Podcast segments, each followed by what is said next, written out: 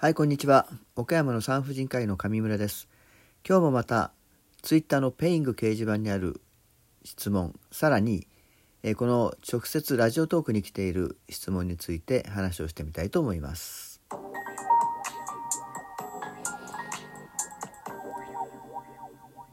最初に低用量ピルを飲んでるんですが子宮頸がん検診で、え軽度異形上皮になったということですでピルとの関連はあるでしょうか？という質問です。低用量ホルモン剤は子宮頸がんのリスクをわずかながら上げるというデータは確かにあります。理由はよくわからないのですが、まあ、ホルモンの問題なのかなというふうには言われています。ただし子宮頸がん検診は、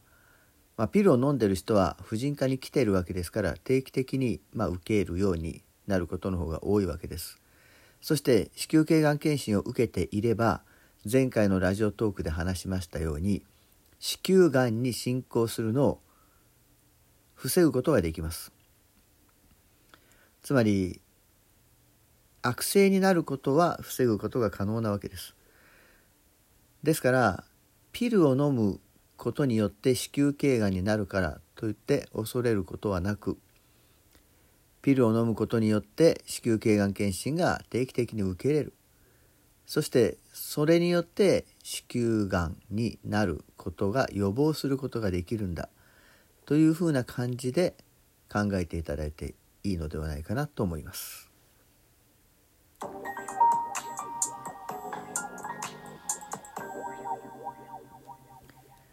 えー、とペイングの掲示板なんですがすっごい長い、えー皆さんこれよく打ちますよね。なんか親指が痙攣しそうです。3年ほど前に生理痛がひどく毎日痛み止めを飲んでいましたと。でまあ内膜症っぽいねと言われてた。今度違うクリニックにその後数年後に行ったら以前内膜症と言われたことを伝えたら確かに内膜は熱いけど内膜症ってほどじゃないと言われました。ピルをやめたら生理痛はまたひどくなると思ったけれども量は少し多いけど痛み止めも全く必要はありませんでした。ピルは内膜症を治せないけど進行を抑えるって説明されていた記憶があるんですけれどもこれはどういうことでしょうか？妊活始めて12周期ですがなかなか授からずやっぱり内膜症だったかなと不安です。という質問です。まず先に言います。子宮内膜症を診断するのは確定診断はお腹を切って組織中に中の子宮の組織を取るという方法しかないんですよ。それが確定診断になる。それしかないっていうことはどういうことなのかといえばそれ以外の検査では確定ができない。まあ当たり前ですか。例えば超音波で子宮のまあそうですね卵巣が腫れているか。子宮の壁側が腫れているのはこれ子宮腺筋症ですからちょっと違うんですけどね、まあ、卵巣が腫れてそれが内膜症性の、えー卵巣脳腫である。チョコレート脳腫であるとかあとはまあいかにも癒着してるんだろうなっていうふうな感じで子宮の形がこう変形してるとか、まあ、そういうことでもあればそれっぽいってことになるんですがそれもあくまでもそれっぽいっていうことでしかないですよね。私が今まで見ている子宮内膜症の方の子宮はまあ形が綺麗です。どっちかというと子宮筋腫といってコブがまあ超音波で見たら見えるものそれから子宮腺筋症といって子宮の壁が分厚くなっているもの。それ以外のものが子宮内膜症だと思っています。ですから超音波で見て何もないとても綺麗な子宮である。そういう場合なのに成立がある。その場合はまず子宮内膜症でいいんだろうなと思っています。なぜならば子宮内膜症でない人であっても生理痛がある方は生理痛がない方の2.6倍将来子宮内膜症になるんであろうというデータから考えればまあみんななるんだろうなと。生理痛がある人はみんな子宮内膜症なんだろうなと。少なくとも8割9割はそうなんだろうなというふうに私は考えていいんだと思っています。月経痛月経困難症の治療薬として低用量ホルモン剤が保険適用で認可されています。月経痛月経痛の原因は、まあ、自然のものそれからさっき言った子宮内膜症子宮筋腫子宮腺筋症の3つがありますそして痛みを取るのが、えー、ピルが保険適用なわけですから全ての理由はどうあれ月経痛に対してピルは保険適用として治療効果を持つということになるわけです。そして超音波で見れば子宮筋腫そして腺筋症は分かります。それぞれに子宮筋腫腺筋症には治療がありますが、まあ、そんなに進んでいない子宮筋腫腺筋症であれば当然痛みを取るだけでいいわけですからピルが治療でいいわけです。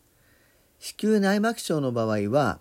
これは将来の不妊症になったり流産早産の原因になったりさらに骨粗しょう症心筋梗塞脳梗塞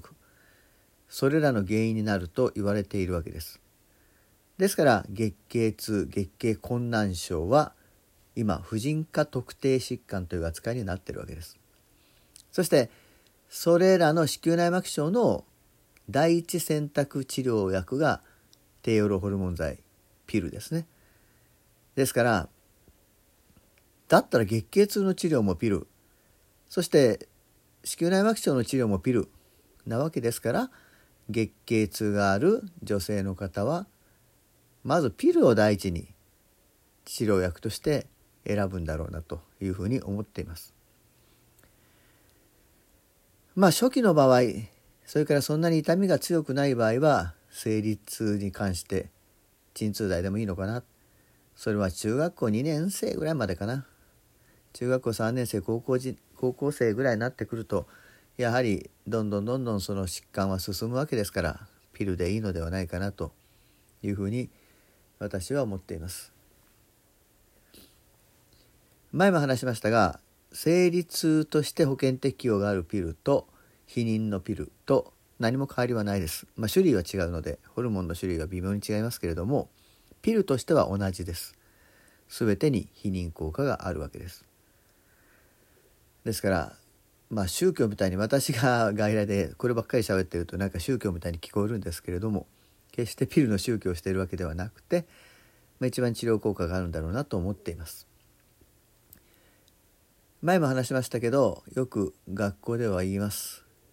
歯が痛くなったらどうする？歯医者に行くよね。目が痛くなったらどうする？眼科に行くよね。頭痛がひどかったらどうする？病院に行くよね。じゃあ生理痛がひどい時はどうするの？お母さんに相談します。おかしいよねそれ。ちゃんと産婦人科に行って痛み止めだけでいいのか治療薬が必要なのかを先生に決めてもらおうよ。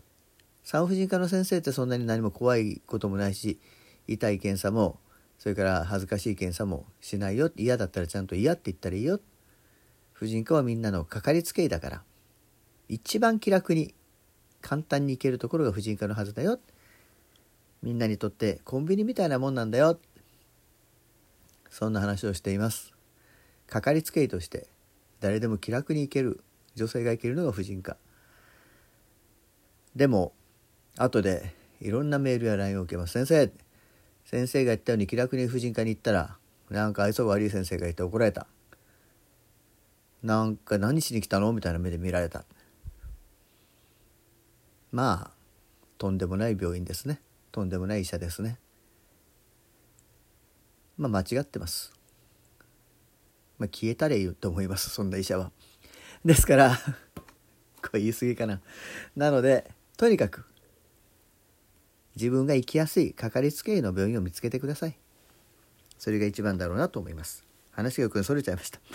けれども一応婦人科に行ってそのようなことを確認してもらったらいいんだろうなと思います。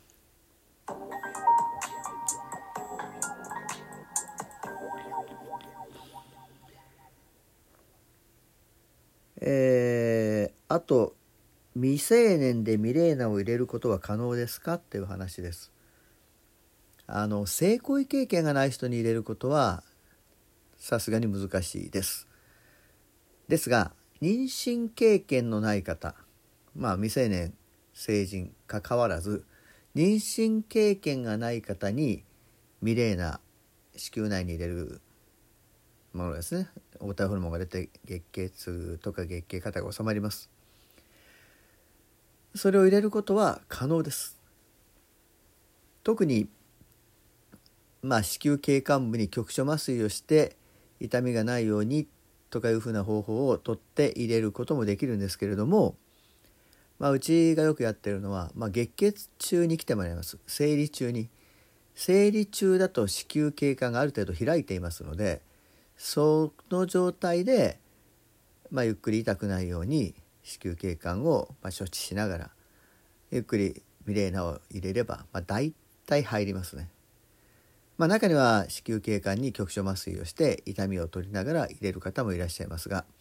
決して妊娠経験がないからミレーナは入れれないということはまずないです。